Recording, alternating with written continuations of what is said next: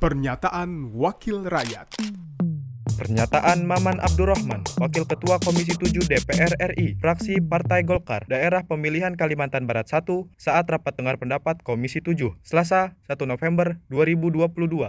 Seharusnya bapak-bapak ini masuk dalam kategori orang yang bisa dikatakan keledai, Pak. Kenapa? Logikanya, Pak, ada kebijakan pemerintah, Pak, mendorong untuk pertengahan tahun 2023 itu stop ekspor. Berarti secara konsekuensi para penambang-penambang bauksit yang ada di Kalimantan Barat pasti tidak akan bisa jual keluar, Pak.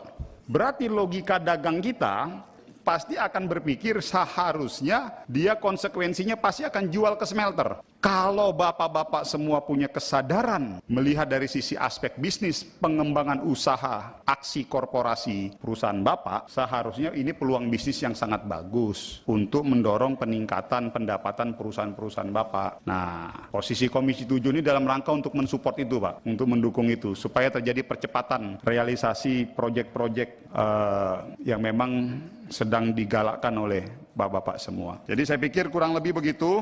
Nanti kita akan banyak bicara mengenai progresnya, Pak. Perlu diketahui bahwa proyek smelter grade alumina Mempawah ini merupakan salah satu proyek strategis nasional yang di mana porsi sahamnya 60-40, 60 persen Inalum, 40 persen Antam, betul ya?